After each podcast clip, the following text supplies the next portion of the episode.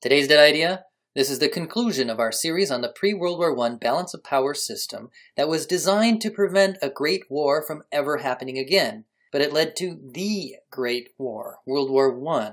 And today, we look at the reactions when it all went uh oh spaghettios for Europe. That's what we're talking about today on Dead Ideas.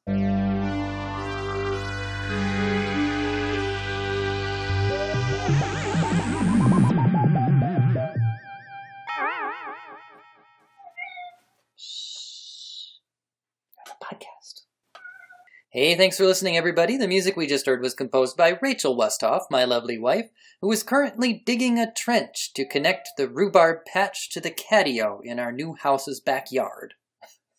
and my cat just jumped on my lap, too, so. We've been talking about the balance of power system of alliances between great powers that were supposed to balance each other out so equally that a war between them would only result in a stalemate which is pretty much what happened in World War I, but the intention was that no one would be nearsighted enough to start such a war, but, well, as they say, the road to hell is paved with good intentions. Evan Luard, in his book Balance of Power, sums up the theory and what never quite worked about it.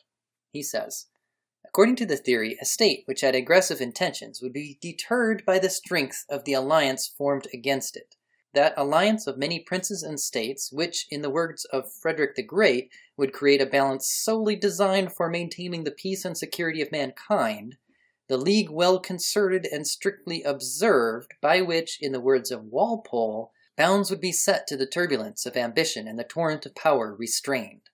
And Evan Luard goes on, but there was little evidence in practice, even when confronted with overwhelmingly powerful coalitions, that states were deterred. Louis XIV in 1688 had every reason to expect that any attack he made would be met with combined force of most of the rest of Europe, yet he was not restrained from launching assaults on Cologne and the Palatinate. Frederick the Great in 1756 was not deterred from invading Saxony by his knowledge that a far superior coalition was being built against him. Revolutionary France was not deterred by the might of Austria and Prussia, and eventually most of the rest of Europe in 1793 to 1795. If even a preponderance of power had so little effect on the actions of states, it was unlikely that a balance could be expected to prevent warlike action by an ambitious ruler who saw the opportunity of aggrandizement. The theory, borrowing the language of mechanics, implied that the actions of states could be determined by mechanical forces, but it seriously underplayed the psychological factors influencing the behavior of national leaders, which was often less rational and deterministic than the theory suggested. So that's Evan Luard's take on what never quite worked about the balance of power system. And we saw some of these psychological factors he was talking about in part two, where Frederick the Great nearly lost the Seven Years' War because Maria Theresa, his enemy, stubbornly refused to concede defeat, even when she was outmoved, out of spite for having lost Silesia to him years before.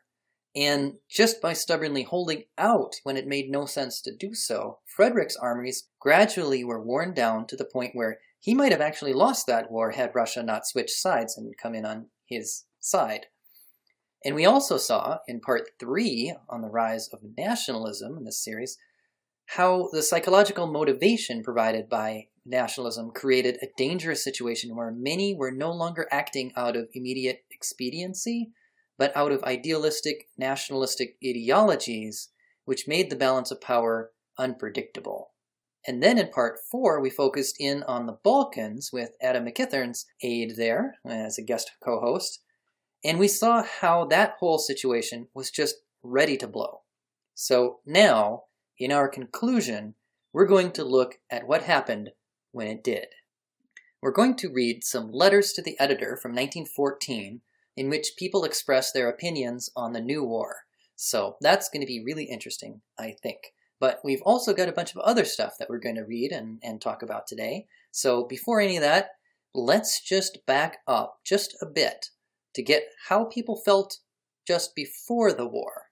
As we said in part one of this series, the great powers had fallen into two main groupings the Triple Alliance of Germany, Austria Hungary, and Italy, which was balanced against the Triple Entente of France, Russia, and Britain.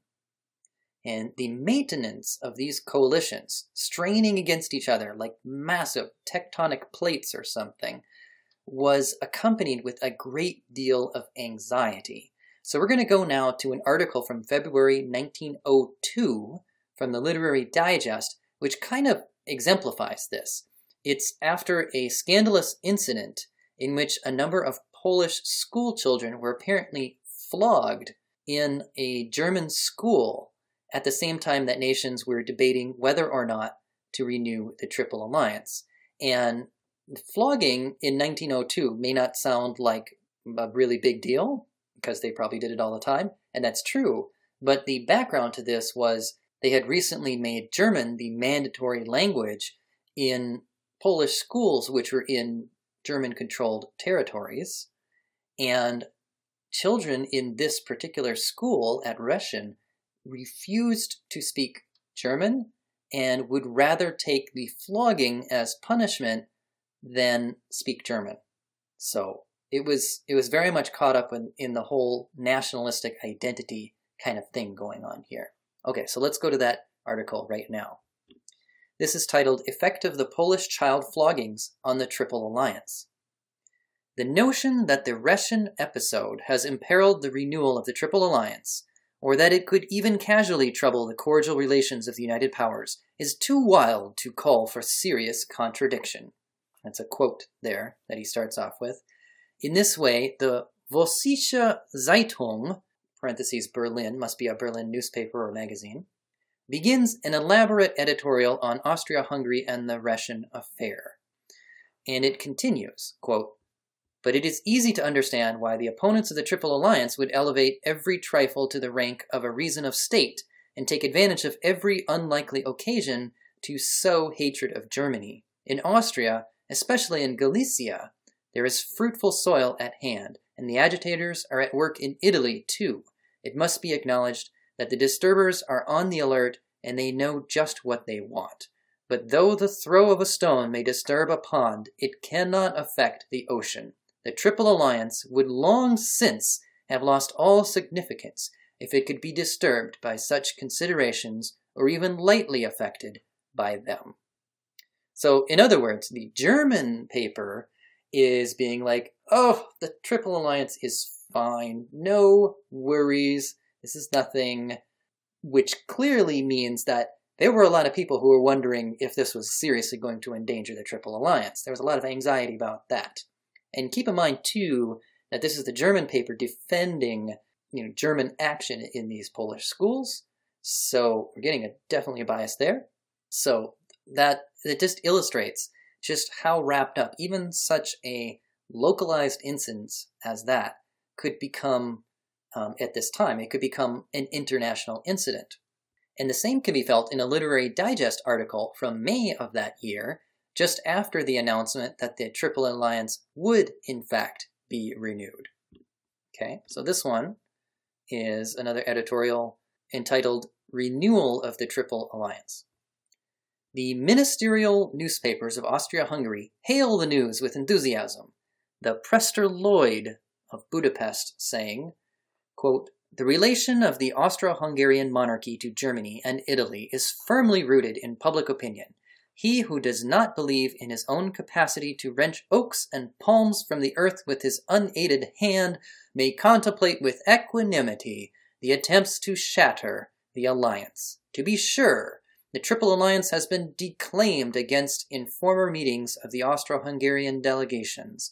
In the Austrian portion, the Czechs, and in the Hungarian portion, certain uncompromising extremists have played the part of devil's advocate, but they have accomplished nothing and have not compromised the alliance. The compact can easily withstand such onslaughts, and we speak so unreservedly of the Triple Alliance, and not merely of ties unlimited as to duration between Austria-Hungary and Germany, because we do not for a moment doubt the maintenance of the old relationships. Italy has as little reason to turn from her allies as Austria-Hungary. So again, attempts to tamp down fears which must have been quite rampant in order to require addressing in such bombastic tones as that. So you have to infer a little bit, but it seems pretty clear that people were worried about the maintenance of these alliances and what would happen if they did not come through. Finally, we go now to an article from 1906, which is just four years later, in which the Triple Alliance seems again to be at risk and more than ever. And this article follows something called the First Moroccan Crisis, in which France and Italy had plotted to secretly split Morocco between them without the knowledge of the other great powers in Europe. This article is another editorial and it's entitled Death Agonies of the Triple Alliance. The Triple Alliance of Germany, Italy, and Austria received its death blow at the Algeciras Conference, according to many observers among the European press. Its dying struggles, says an Italian paper, formed the principal feature of that protracted consultation. The Triple Alliance has long been in a shaky condition. The Hungarian element in the Austro Hungarian Empire has already, as the Literary Digest pointed out, given up all interest in the Dreibund, which is the Triple Alliance in German. The Vienna Allgemeine Zeitung even charges Italy with working secretly against Austria by gifts of artillery to Montenegro. The Popolo Romano of Rome replies that Austria's charge is, quote, sublimely ridiculous, and the Vossische Zeitung, Berlin, angered by Italy's failure to support Germany at Algeciras, has kept asking during the session of the Morocco Conference what Italy's presence in the Triple Alliance is good for. England, says this journal, is drawing closer to Italy and is preparing to form an alliance with Spain with a further view to including Portugal in the Entente. The Vossische Zeitung repeats the words of Prince von Bülow that there is at present no need for the alliance, which, it is to be believed, is more advantageous to Italy than to Germany. It concludes in somewhat patronizing vein as follows quote, We have no intention to treat Italy as underage and to force her back into the right way. We do not wish to meddle in her domestic affairs, but we really should like to know whether we can count in advance upon Italy as one of our allies, or if we must expect to find her among our envious adversaries. And that's where we'll leave that one off. In fact, when World War I did come about. Um, Italy did not follow through on its Triple Alliance pledge, stayed out of the war, and later actually came in on the side of the Triple Entente. Um, so, but at this time, this is all before that, and it's becoming clear that Italy is not so sure that it's really wanting to be in this Triple Alliance anymore. So, again, huge amounts of anxiety going on over whether or not these alliances will be continued and what the hell happens if they are not? Everything's going to be, you know, scrambled. And here it's talking about England might become allies with Spain and Portugal, and then then what happens? Other people will be forced to drop other alliances. Everything's going to be reset, and the balance of power is going to be threatened. So that's the kind of anxiety with which the maintenance of these great alliances were held at the time. Okay, people were on pins and needles, and other people were trying to banish those same pins and needles. But clearly, those attempting to tamp down the concerns believed, or at least wanted to believe, that no one would actually be dumb enough to start a great war. No one, really, seriously, would be that reckless. Seriously, right? But then, of course, in July of 1914, it happened. So we go now to editorial coverage of the event, and it's entitled The Assassinations at Sarajevo from July of 1914, The Outlook. All friends of Austria Hungary were shocked by the murder on June 28th of the heir to the throne, the Archduke Franz Ferdinand, and his wife, the Duchess of Hohenberg. Those in exalted stations are never free from some sudden attack by some crazed man, as the cases of Lincoln and Garfield and McKinley, of King Humbert of Italy and King George of Greece remind us. In the present instance, murder has removed those who were about to succeed to great power. Franz Ferdinand was not a popular prince. He was reserved, taciturn, moody, opinionated, supposed to be under Jesuit control, a jingo, a militarist, not altogether a happy combination. Accident made him, as the nephew of the venerable Austrian emperor, heir to the throne.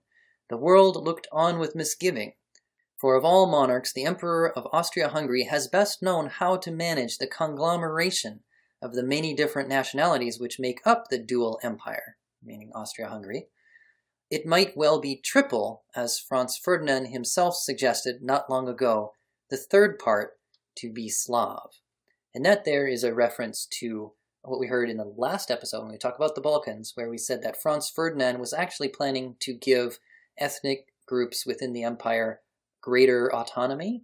Uh, he wanted to make a third independent government within Austria Hungary, basically. There'd be the Germans, the Hungarians, and the Slavs.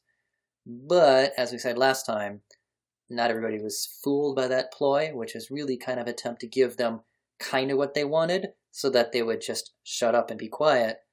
And if, if this was, if so, if this successfully pacified the Slavs, then they would lose their chance at independence. And so there were people who were angry at Franz Ferdinand for actually trying to give them this autonomy because they knew that they were so close. If they just held out, then they could get real independence and real autonomy.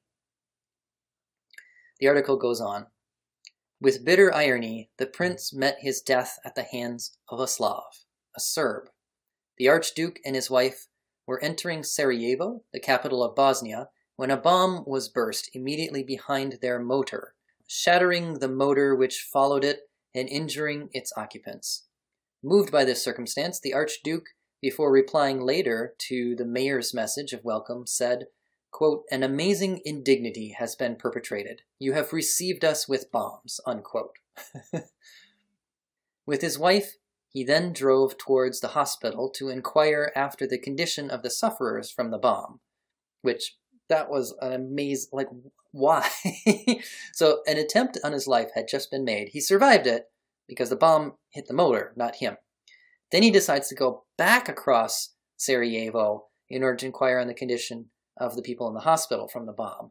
And that's when the real terrible bit happened. When a young man sprang out of the crowd and aimed a pistol at the Duchess. Her husband immediately threw himself in front of her to shield her. The weapon used was an automatic pistol. Both occupants of the motor received mortal wounds from which they soon expired. Now, I don't know if Gavrilo Princip was actually trying to hit the Duchess. I don't think so. I, I think he said in his testimony that he was trying to hit Franz Ferdinand and only accidentally and with great regret hit the Duchess. Nevertheless, both of them were shot and mortally wounded. And it was just an amazing coincidence that he was even there at the time, and even that he had the time to shoot.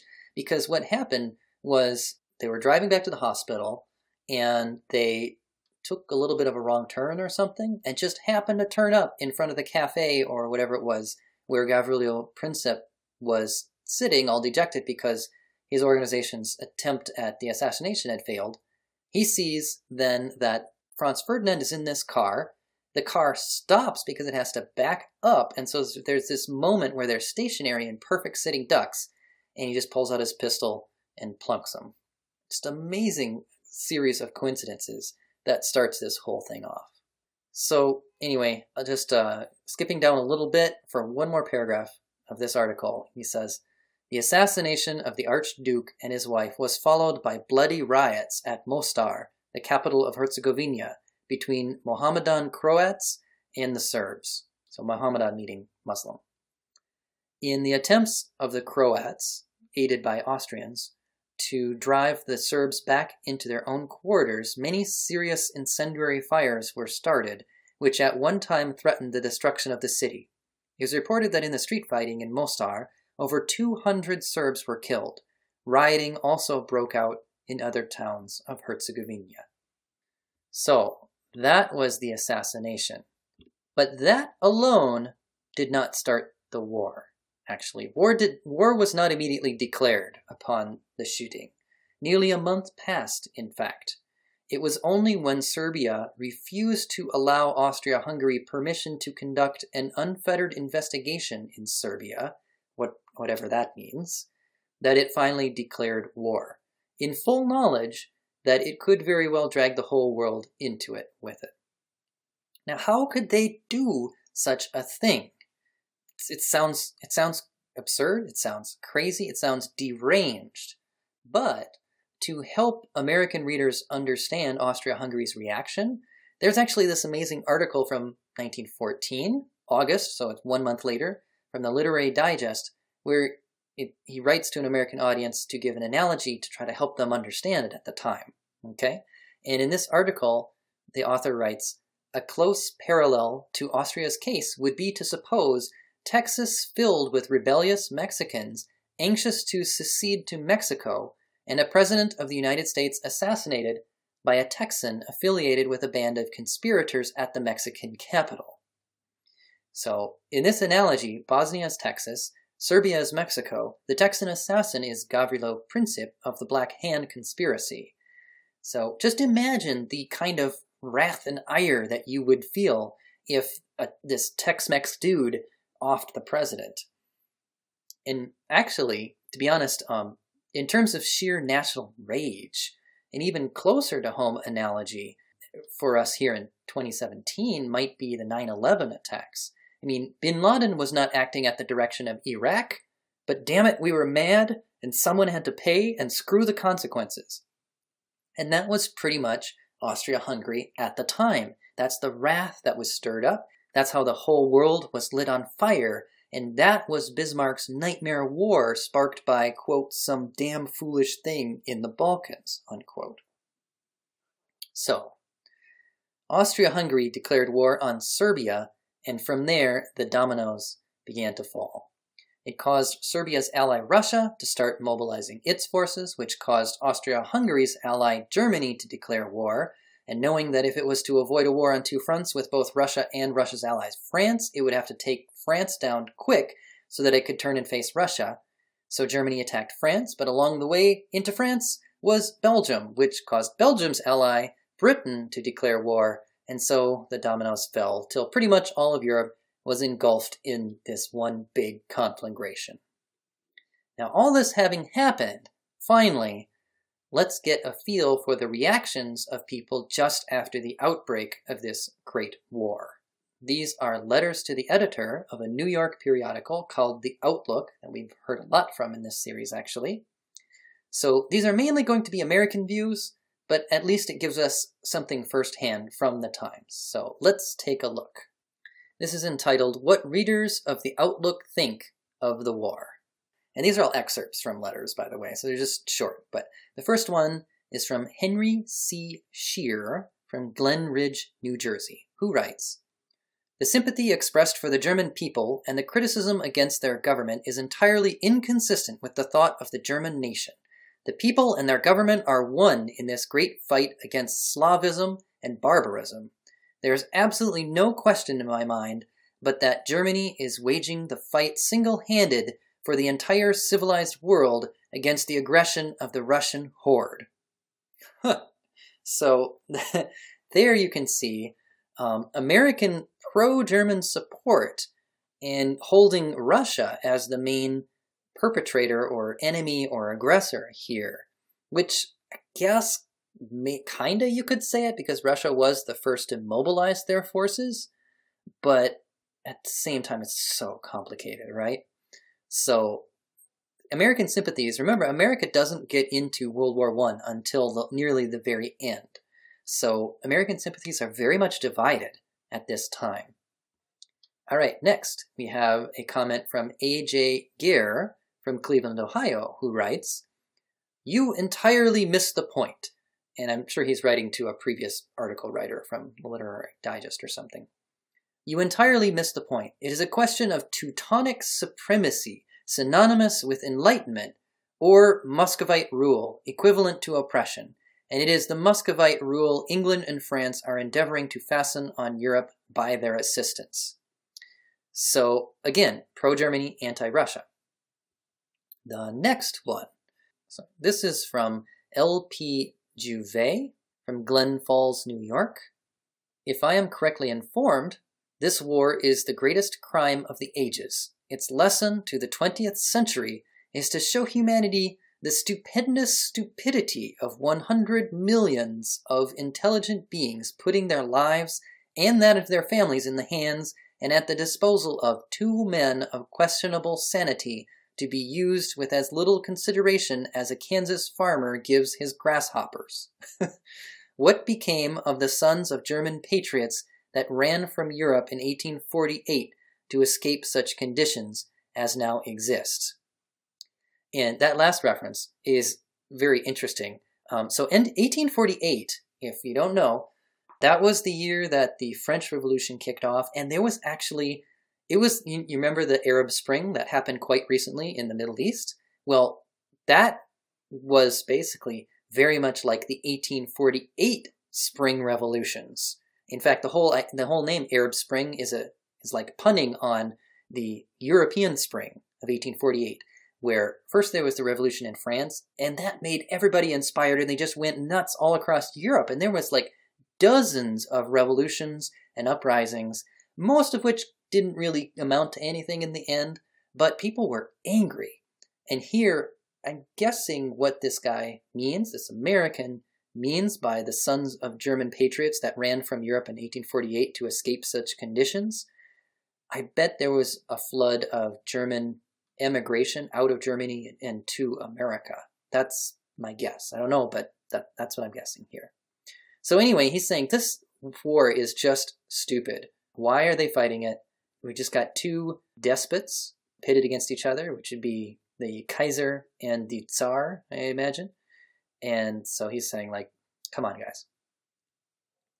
Okay. And, interesting, very interesting to me so far, we've heard three already, and not a single one of them has mentioned anything about the Balkans or the assassination. It's interesting because it doesn't seem to be that anybody's really under any illusion that this war is about the Balkans. It's not about the Balkans, it was just started by it, it was just sparked by it. It's about the balance of power and the huge inevitable conflict that was brewing in the European situation at the time. Very interesting. All right, our next letter is from H.A. Butzow from Watseka, Illinois. And I'm not sure if Butzow is a different ethnicity than the previous people that we have heard, so I'm wondering if that's going to contribute here. Let's take a look. He says, I have just read your statement the War Against Popular Rights. Okay, so that must be the article that they're all replying to here. And take the liberty to say that I am pained and grieved at the misstatement of the matters and affairs in Europe. The author of the statement cannot have knowledge of history, or he deliberately distorts to create sympathy. Quote, Austria wanted Servia, unquote, he says, when he should have known that Servian independence was obtained mainly by the goodwill of Austria, that the continued agitation and inciting to revolts and insurrection emanating from the secure retreat in Serbia led to the assassination in Bosnia by a Servian with Servian arms from the state armory, and that the denial of the demand of Austria to have a representative at the trial of the conspirators against peace and order in Austria Hungary caused the declaration of war. Okay, so that's a contrary uh, opinion compared to the others. So one of very few that we see here that are really even mentioning the Balkans or what happened there. Um, so yeah, that is cool. That's interesting. And by the way, um, I always have to say this just so that nobody writes in thinking that I'm getting it wrong. At this time, Serbia is spelled S-E-R-V-I-A, Servia. So that's that's actually accurate to the times, the way I'm reading that. All right, the next one comes from L.C. Ford from Harrogate, Tennessee. He says, I should probably not be saying he says. With all these initials, it could very much be a woman. Anyway, the person says, I have just read the August 15th number of the Outlook and was greatly interested in your article on the war against popular rights. Your views on the European war are the views of 95% of the people of East Tennessee who appreciate the brave struggle of Little Serbia against her infinitely selfish and egotistical antagonist, Austria and heartily sympathize with the small but liberty loving nation south of the Danube.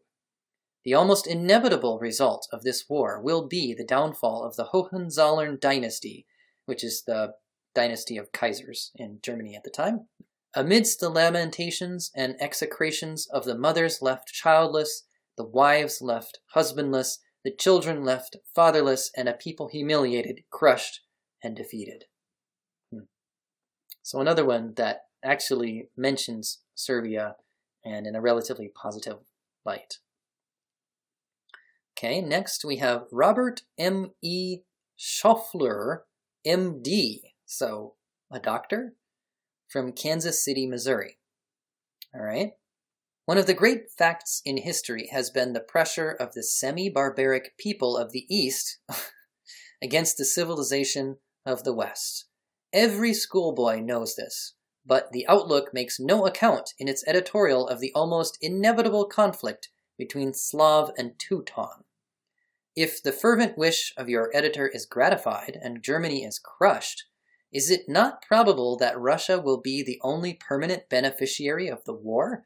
After France has lost the provinces and England has destroyed the German fleet which has caused her so much hysteria, and recovered the markets which the Germans won in fair competition, then what?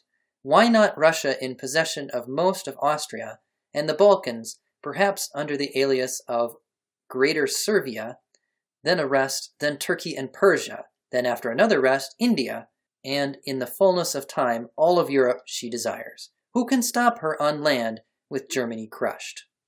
Okay, so it, it seems to be that the article they're replying to was anti German, and so that's probably why we're getting so many pro German replies here. Or anyway, Robert continues It may be in the providence of God the Slav will have so developed as to be worthy of the mastery of the world by that day, but it ill becomes Anglo Saxons in this hour to uphold his hands and further his plan by sword or pen. Hmm. I like how these letters to the editor remind me ever so much of an internet forum. it's like, how dare you? Uh, anyway, okay, so next we have M.C. Burke from Tuscaloosa, Alabama. Among the many problems suggested by the present war in Europe, not the least interesting is the question of its final effect upon government. The opinion is often expressed that a costly and devastating war must have a blighting effect upon democratic institutions. At first sight, this view seems plausible, but the course of history, I think, teaches us precisely the contrary.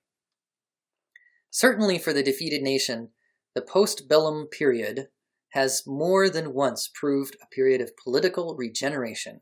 Take Prussia. Utterly crushed beneath the heel of Napoleon, she emancipated her serfs, not surely from motives of sweet Christian charity, but because a freeman is a better fighter than a slave. Oh, that's interesting. Now, I had heard that wherever Napoleon went, Napoleon imposed freedom of the serfs. But I don't necessarily know if that's exactly true of Prussia. So I don't know. I would put an asterisk by what that person just said. Maybe it's accurate, maybe it's not. I don't I don't know. Okay, anyway, he goes on.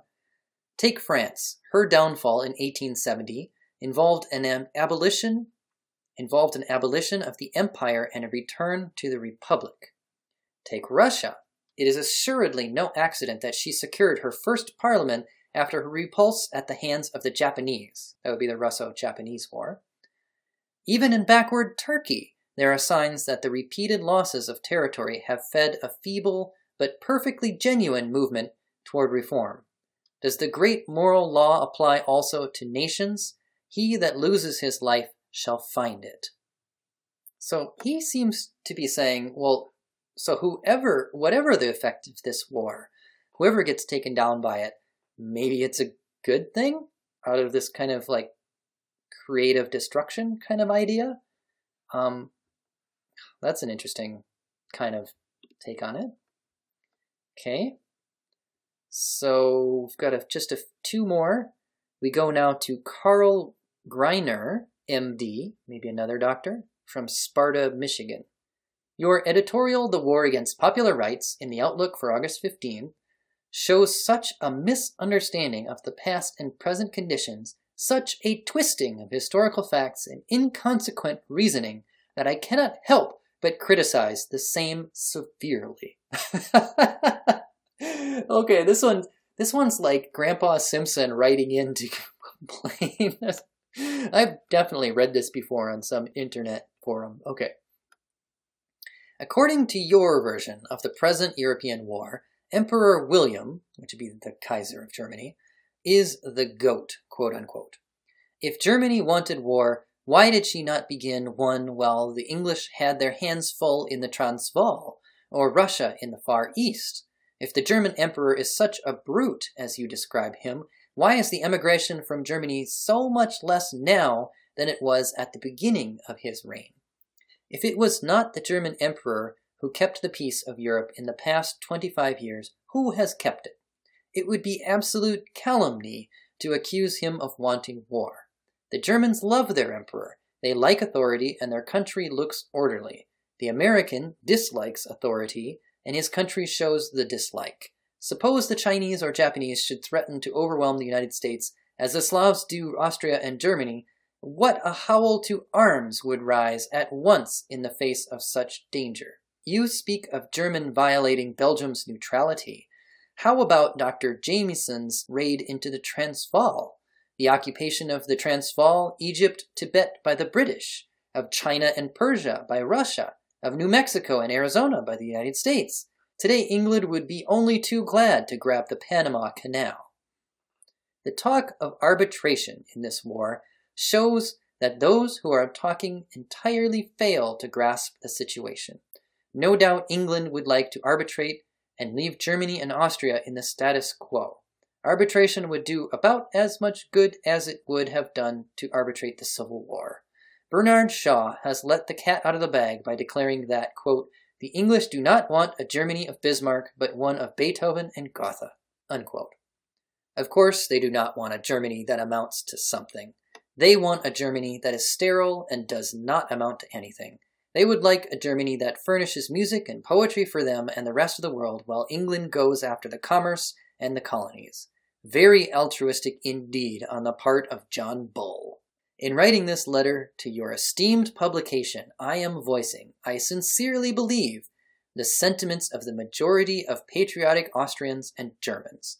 They love their bride, the United States, and they honor their mother, Austria and Germany. Hmm. So, again, very much pro Germany. And also, what I'm really surprised at here is none of these people really seem to be realizing just the scale of the war that they're getting into yet. This is only September, so it's only a few months in. So right now they seem to be talking about it as if it was just any other war. Bad, yes, but they're mainly talking about who's responsible for it. And yes, of course, the the focus of this is replying to whatever the focus of the article was. But still, the point is nobody's like bringing up like this is a different kind of war. This is worse than it's ever been before. How could this have happened? They're still kind of in the days of the shock, right after, you know, the car accident, which was the assassination of Sarajevo, which started this war. Huh. So that's that is kind of interesting and a little bit surprising to me. All right, our last writer here is H.M. Visecki from Hamburg, New York. I ask you, I ask you, is French militarism not surpassing any German tendencies along this line? Or is the difference between classes and castes, between pride of purse and birth, any less dominant in England than in Germany or Austria? Is it true that the Emperor of Germany enjoys some prerogatives which are incompatible with true democracy? But despite that, democracy can hardly be said to be less advanced in Germany than in Great Britain. To make it appear that an autocrat, the German emperor, urged by overweening pride and ambition, seeks to halt popular liberty and social development by this war, you must leave out of consideration that the autocrat par excellence, the Tsar, is fighting with the Allies, and that the German nation is rallying solidly around its leader. It is not only fair, but also wise, to hear the other side.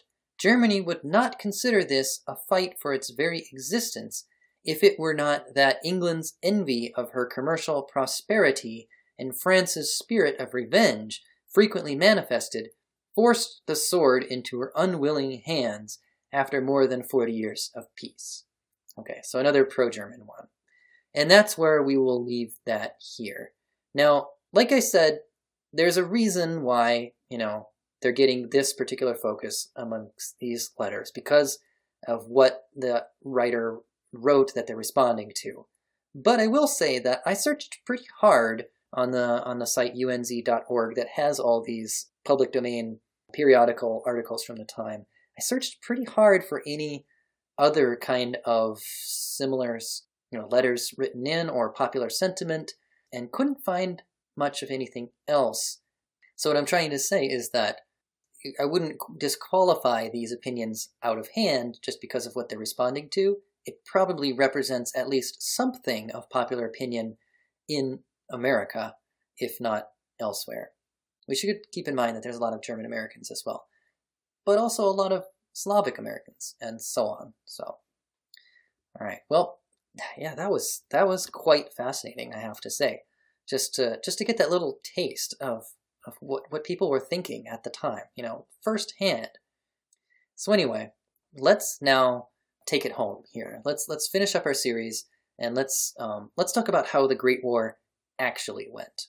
So it saw horrors, as we all know, like trench foot and chemical warfare and unprecedented numbers of dead and wounded, far in excess of the Napoleonic Wars, which had been the worst since the Seven Years' War, which had been the worst since the Thirty Years' War, which had been the original thing that was so bad that the, this balance of power system of the Peace of Westphalia had been put in place so that no such war would ever happen again.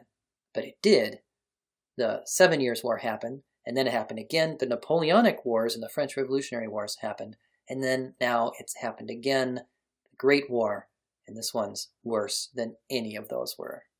So, by the end of World War I, it was clear that the balance of power system was just not working out. Something else, or at least something in addition, had to be done. And US President Woodrow Wilson blamed the balance of power system itself for dragging Europe and the world into war, and proposed something new. He called it a League of Nations to help states resolve disputes without resorting to war. It would be sort of a more amped up version of the uh, the Congress of Vienna and Berlin that we saw last time, but more formal and you know, it wasn't quite the UN yet, but it was a step to it. And we go now to our last article for the day. This is going to be from 1919, which is one year after World War I ended. This is from an author named Dr. Charles Van Hise, who is writing of the post war future in a periodical called The Forum. And he writes rather prophetically. Van Hise says, If, when the terms of peace have been concluded, some way has not been worked out so that gigantic wars will not recur, we shall be obliged to conclude that the human being has not traveled sufficiently far along the road of rationalism to learn even by the most bitter and costly experience. To prevent the recurrence of great wars, there is the proposal for a League of Free Nations. This league must be created as an integral part of the terms of peace. The President of the United States and the Premier of Great Britain are definitely committed to it. High officials of France, Italy, and Japan have expressed warm sympathy with the idea of the League. This is the golden opportunity today. If the principle be allowed to slip away, and each of the allied nations again devotes itself exclusively to its own interests, it will then be very difficult to form an effective organization for safeguarding the world's peace. Today, when the Allied nations are acting together in all that relates to the terms of peace, is the time that they are most likely to agree upon obligations to prevent the recurrence of wars. As Americans, it is important to consider the obligations that our participants in such an association would bring upon us. They are great. But if we shirk the responsibility, it is inevitable that sometime in the future we will again be obliged to intervene in a war for which we are in no way responsible and the initiation of which we had no means to control. Now, Van Hise's words ring prophetic because America would, in fact, shirk its responsibility. After Wilson worked so hard to set up the League of Nations and convince the other nations to uh, be part of it, America declined to join it. Um, it was just local politics, domestic politics in America that blocked it from happening, as far as I understand. And this hamstrings the League from the very start. Wilson is overruled by local domestic politics, and that's just that. Furthermore, just as Van Hise wrote, America would in fact have to intervene in another war. Because after the trauma of the Great Depression, which happened in the 30s, it, that led some peoples in Europe to place their hope in bellicose fascist dictators, and then the League was challenged to keep the peace. Mussolini and Hitler were essentially daring the League, hey, what are you going to do uh, to stop them from grabbing territory? And in response to their actions, the League didn't do anything. They couldn't manage to pull together enough common opinion to put up any kind of uh, effective response. And so the League just proved a paper tiger. Tensions escalated into an even more lethal war than World War I had been, World War II. And after World War II finally ended, then, the League was replaced by the United Nations, which to this day tries, tries to keep the peace, but not necessarily always with success. All right. So to conclude this series, let's now finally look at one of the questions that was raised in part one of this series, at the very beginning. Are we still in a balance of power system? Many do still refer to today's international relations as the Westphalian system, put in place with the 1648 Peace of Westphalia, and which started all this talk about the balance of power. But it may be the case that we are moving beyond it, and here's why. So remember in part one how we said that one of the things required for a balance of power system to work is that states have to be close enough in relative strength so that no single power can overpower all the others combined. Well, since the end of the Cold War at least, there has really only been one major superpower, and that is the United States. I mean, China, yes, China is on the up, and Russia is also coming back in a big way. But for this span of years at least, mm, who's to say about the future, but for that span of years since the end of the Cold War until now, America has been the big kid on the block, and in such a situation where one power enjoys unilateral hegemony, it makes more sense for other powers to work with rather than against that power. So that's why the balance of power might not obtain in such a situation because they you know, they can't balance them out anyway, right? So, of course, though, asterisk on this, it doesn't mean that they have to like the hegemony of that great power, but by no means. And it doesn't mean that they can't find other ways to undermine that hegemony and get their own way. And the rise of terrorism kind of makes sense from this perspective as a means of overcoming this highly asymmetrical situation of having one power in the world that, if it really wants to, militarily at least, could pretty much get its way if it was willing to commit all its forces. So, terrorism is specifically designed to fight asymmetrical situations like that. Kind of makes sense. So, if the balance of power system, then, is no longer in place in today's world, then the next question, I guess, on my mind would be will what we have now keep the peace any better than the balance of power system did, which was not very well? and I have to say, I'm not so sure. I'm, I'm conflicted, I'm divided. On the one hand, the world has had nuclear weapons for quite some time now, and they were used once by America at the end of World War II, but haven't been used since, and there were plenty of opportunities to do so. So that is at least somewhat encouraging. Perhaps there's something different about the nuclear deterrent. And I really want to believe that there is, I really do. But on the other hand, the balance of power basically had the same idea going. I mean, the idea of another great war, like the Thirty Years' War, was their idea of a nuclear holocaust, and that didn't keep them from going to war. So is the nuclear deterrent really that different? I don't know. But there's something even more distressing about this situation.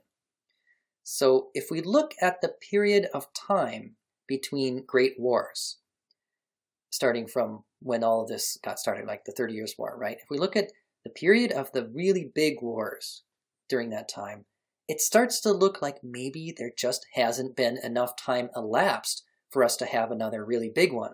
It may not be that it's the nuclear deterrent that's keeping us from destroying ourselves. It may just be that it hasn't been long enough yet. I mean, I mean, do the math, okay? So between the Thirty Years' War and the Seven Years' War was 106 years, okay? It took 106 years for another really big war to happen. There were lots of little wars between that, but not a big war until the Seven Years' War, okay? Between the Seven Years' War and the Napoleonic Wars and the French Revolutionary Wars was 40 years, okay, considerably less. Then between the French Revolutionary and Napoleonic Wars and World War I was 99 years, okay. And if you average those periods out, then you get 82 years, an average of 82 years between really bad wars. Now, how long has it been since our last Great War, World War II? As of 2017, it has been 72 years. So, by that reckoning, maybe there just hasn't been enough time for another truly great war to spark, and it would also appear that we are due for another one kinda soon. So, I want to say that no, that's bad math, that's silly, that's alarmist, and 51% of me kind of believes that, but there's kind of 49% of me that doesn't. I mean, as we saw at the beginning of this episode, that is exactly the kind of thing that people were saying right before World War One. They were they were like, no, you're worried about the Triple Alliance and everything, you know, not being renewed, and don't worry, it's all going to happen. It'll be fine. We're going to keep the peace. Don't worry about it. That's what they're saying. And so I want to believe that no, the nuclear threat, nobody be dumb enough to actually push the button. But I don't know. I mean, if Bismarck were here today, he might truly fear another great war, which may very well spark from some damn foolish thing in the Middle East or in the Koreas. So, I don't know. And that's where we're going to leave it for today. That's it for this episode. Nice optimistic ending, huh? Sorry for the downer, folks. Um, so if you liked this series and you want to show support, why not support us on Patreon? You can get your portrait drawn in the time period and culture of your choosing. Do so quick before we blow ourselves up with nuclear weapons. anyway, you can go to www.patreon.com forward slash deadideaspod, and we promise we will make you look awesome. So support us on Patreon. All right, everybody. See you next week for our next big epic series, which is going to be on cuneiform. Yes, we're, we've been looking forward to it for quite some time. Uh, we dangled it in front of you before, and now we're really going to do it. So that's what's coming down the pipe next. We'll see you then for the world's oldest civilization, Sumeria, and the first writing in the world, cuneiform. That's next week. I'm BT Newberg, and this is Dead Ideas. Please don't blow us up, everybody.